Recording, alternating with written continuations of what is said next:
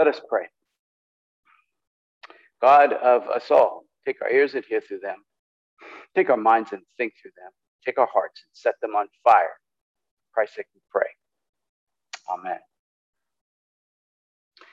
Well, as Sarah said at the start of the service, uh, in the church calendar, we find ourselves continuing in the season of Eastertide. In these 50 days, these great 50 days that stretch from Easter, which was April 4th, through Pentecost, which is next Sunday, May 23rd, we continue to ponder uh, the meaning, uh, the scope, the impact of the resurrection of Jesus. And we continue to reflect on our life together as followers of the risen Christ.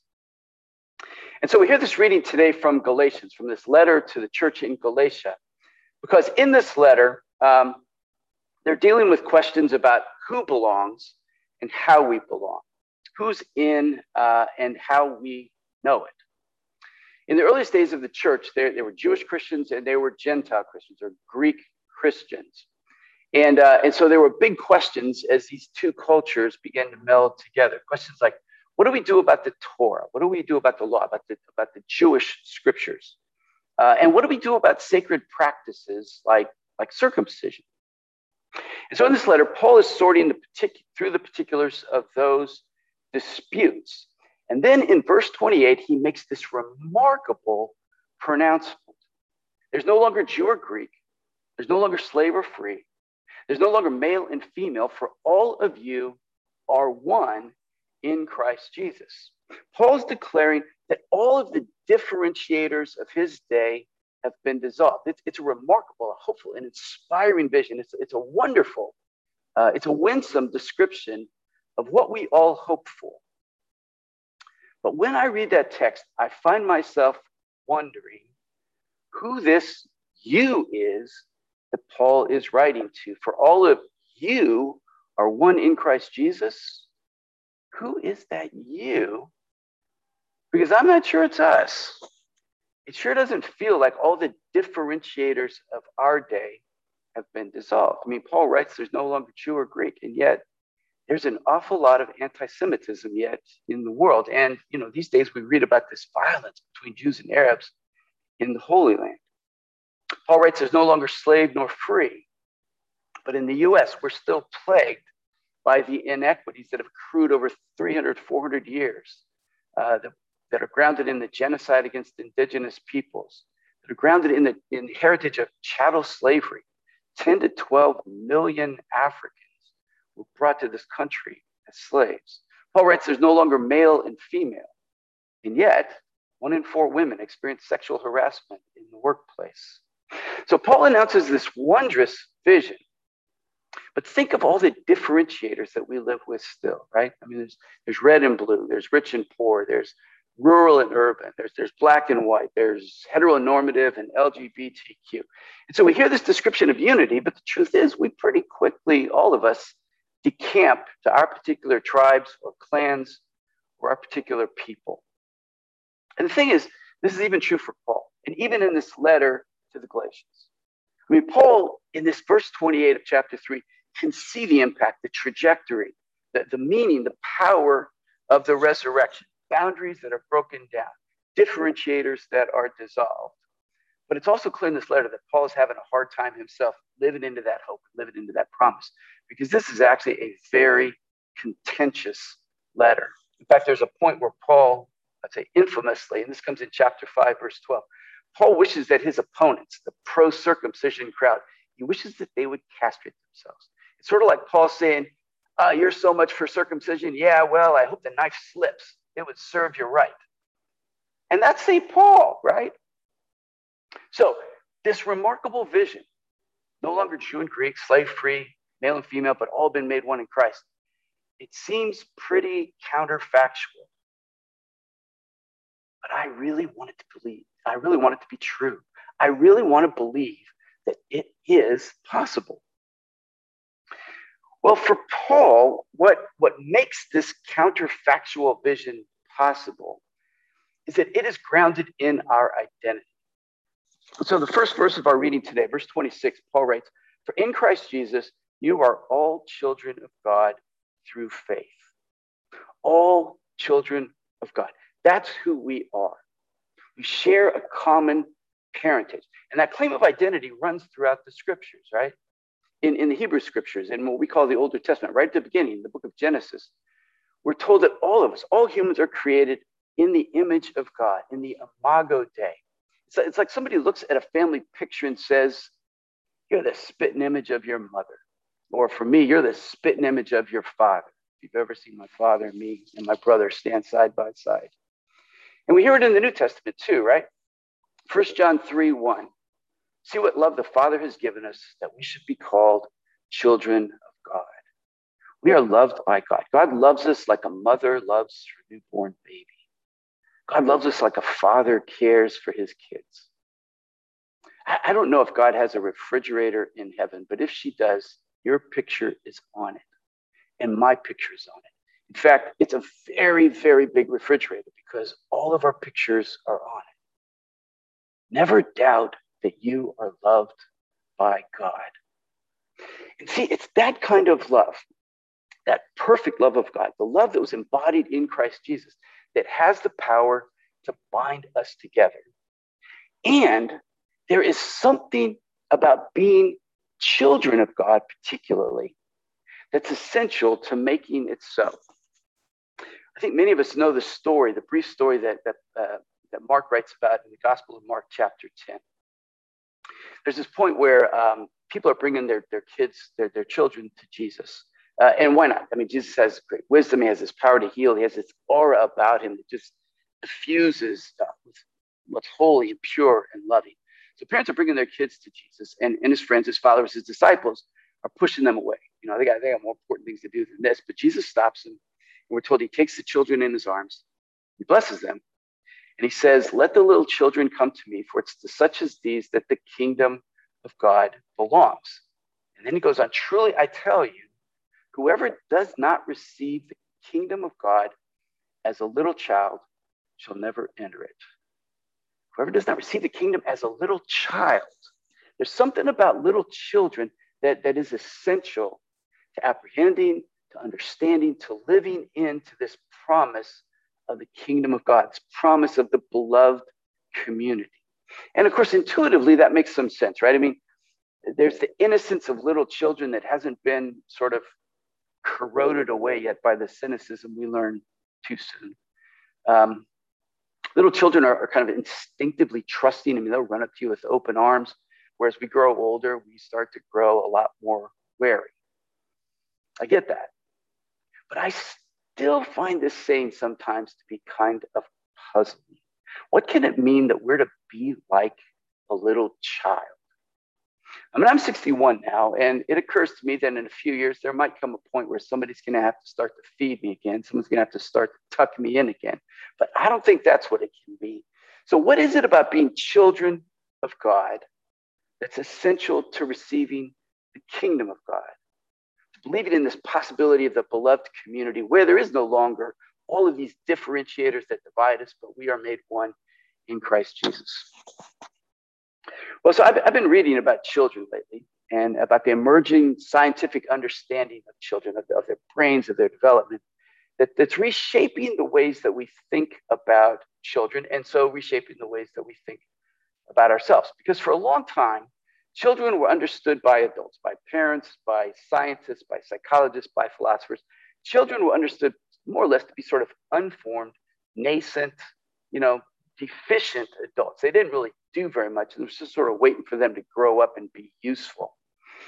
And, you know, I'm truthful, for a long time, kids at a pretty young age had to start working in fields and on farms and in factories, so they had to grow up pretty fast. But what scientists are learning is that, that children and adults are actually very different. In fact, children and adults are almost two different species of Homo sapiens. Their brains, our brains, function in different ways. We each need each other, but we are different from each other. And so it's not just, you know, children as, I mean, truthfully, defective adults. And it's not as if there's just a linear development from childhood to adulthood. One scientist, one writer said that it's more like metamorphosis. It's like that transformation from caterpillar to butterfly, except in this case, it's reverse metamorphosis because children are more like butterflies. We adults were actually the caterpillars in the crowd. So adults and children very different.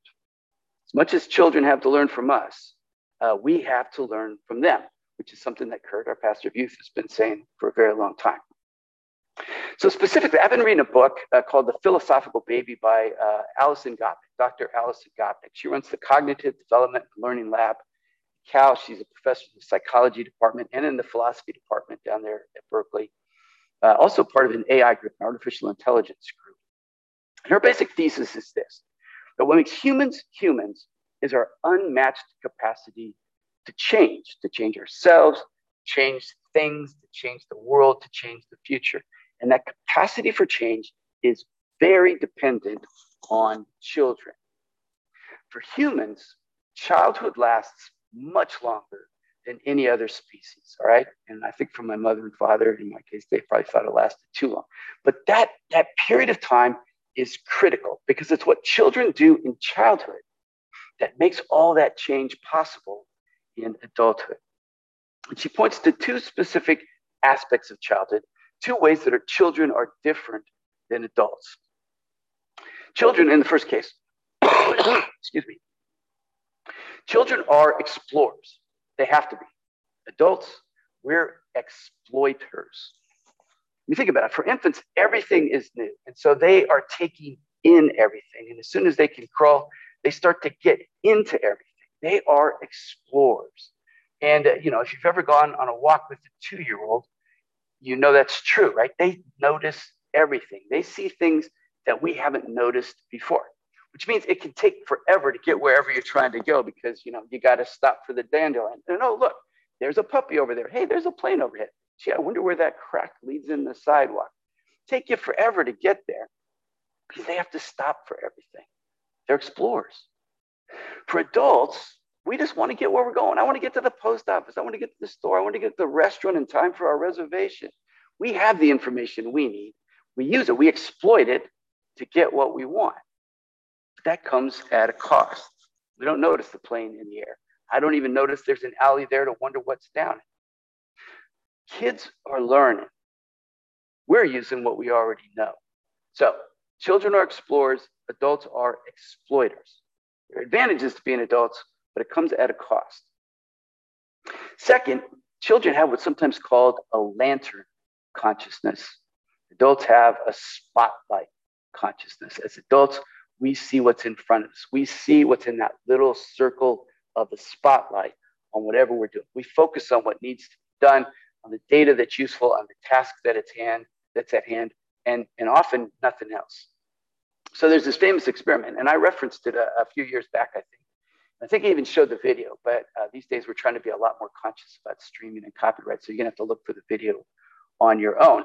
But there was this experiment where scientists uh, asked people to look at a video, to watch a video. And in the video, there were people dressed in, in black t-shirts and people dressed in white t-shirts, and they were throwing a basketball around amongst the group. And uh, people who watched it were asked to count the number of times that the players in white passed the ball, right? And so start the video, people watch and they're counting and they're, they're watching and then the video ends. And the researchers ask, well, how many times did people in white uh, catch the ball? And they'll say 15. And then they'll say, did you notice anything else? Did you notice anything unusual in that video? And people say, no, we just saw people, you know, passing a basketball and counting people in white catching it. And so then the researchers say, well, let's watch that video again. And this time, you know, don't worry about counting the, the, the passes, just, just watch the video. And at that point, they notice that in the midst of it, there's someone dressed in a black gorilla costume who walks right through the middle of, of, of the video. And they'd never noticed it. See, that's that spotlight consciousness. You fulfill the task, but you miss a lot of what is going on. Children, man, they walk into a room, it's like they're carrying a lantern. It lights up everything, they see everything. Okay, explorer, explorers, and exploiters lantern consciousness, spotlight consciousness. And the thing is, those differences matter because children are seeing what is, but with their openness to everything, they're also seeing what is possible. They're seeing what could have been different. They're seeing what could be different. They're seeing what philosophers call counterfactuals. And it's that capacity of childhood to learn, to explore, to imagine that makes change possible. So you know, when we read Paul as adults, it's, it's kind of hard to imagine sometimes what he is describing. With our spotlight consciousness, we tend to see what is and less so what could be. And with our exploiter mentality, we use the information we know, we use the data that we have, but, but that can kind of leave us stuck in the status quo. And so that understanding helps me start to appreciate what Jesus means when he says, Whoever does not receive the kingdom of God as a little child will never enter it.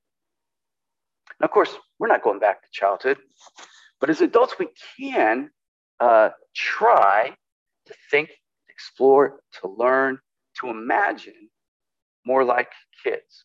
And, um, and Alison Gopnik suggests uh, two ways, two practices. The first is travel, and especially if you can travel to a place that's very different from where you grew up. If you've ever had a chance to travel to a foreign country, you know it's like being a kid again. Nothing's familiar, everything's new. And so you notice everything, right? That's the explore brain. That's that lantern consciousness kicking in. So when I was 21, I had a chance to go down to the country of Haiti for six weeks. I grew up in California. I'd never been in a place like that in my life. But driving in from the airport, driving into the capital city, driving into Port-au-Prince, it was sort of overwhelming.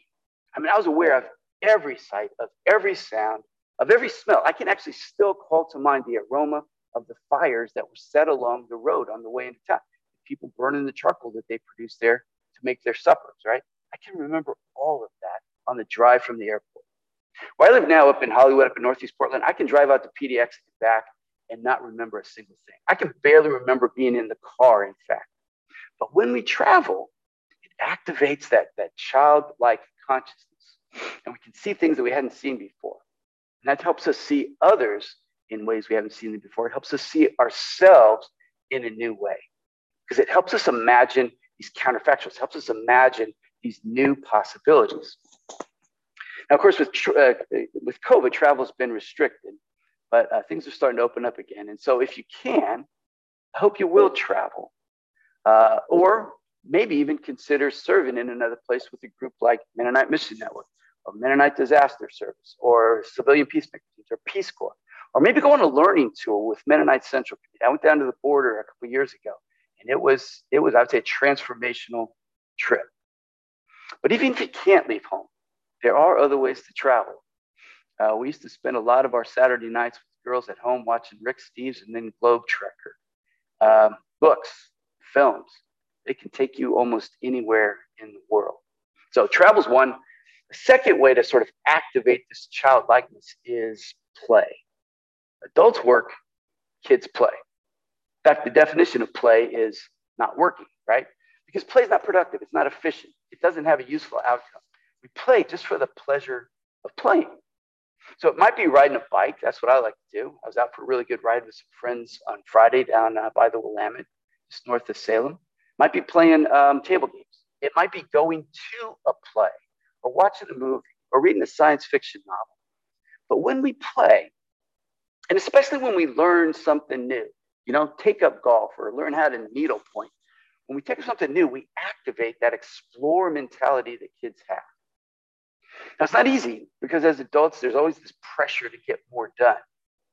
Brene Brown says uh, it takes courage to say yes to rest and play in a culture where exhaustion is seen as a status symbol.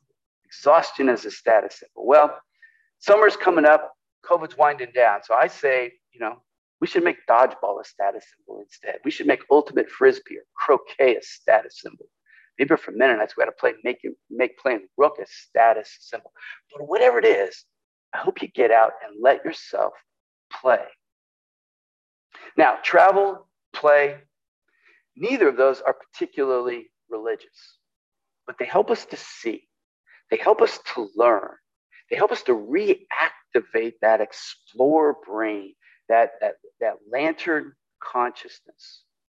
And those skills of childhood can help us as adults. They can help us to imagine other possibilities.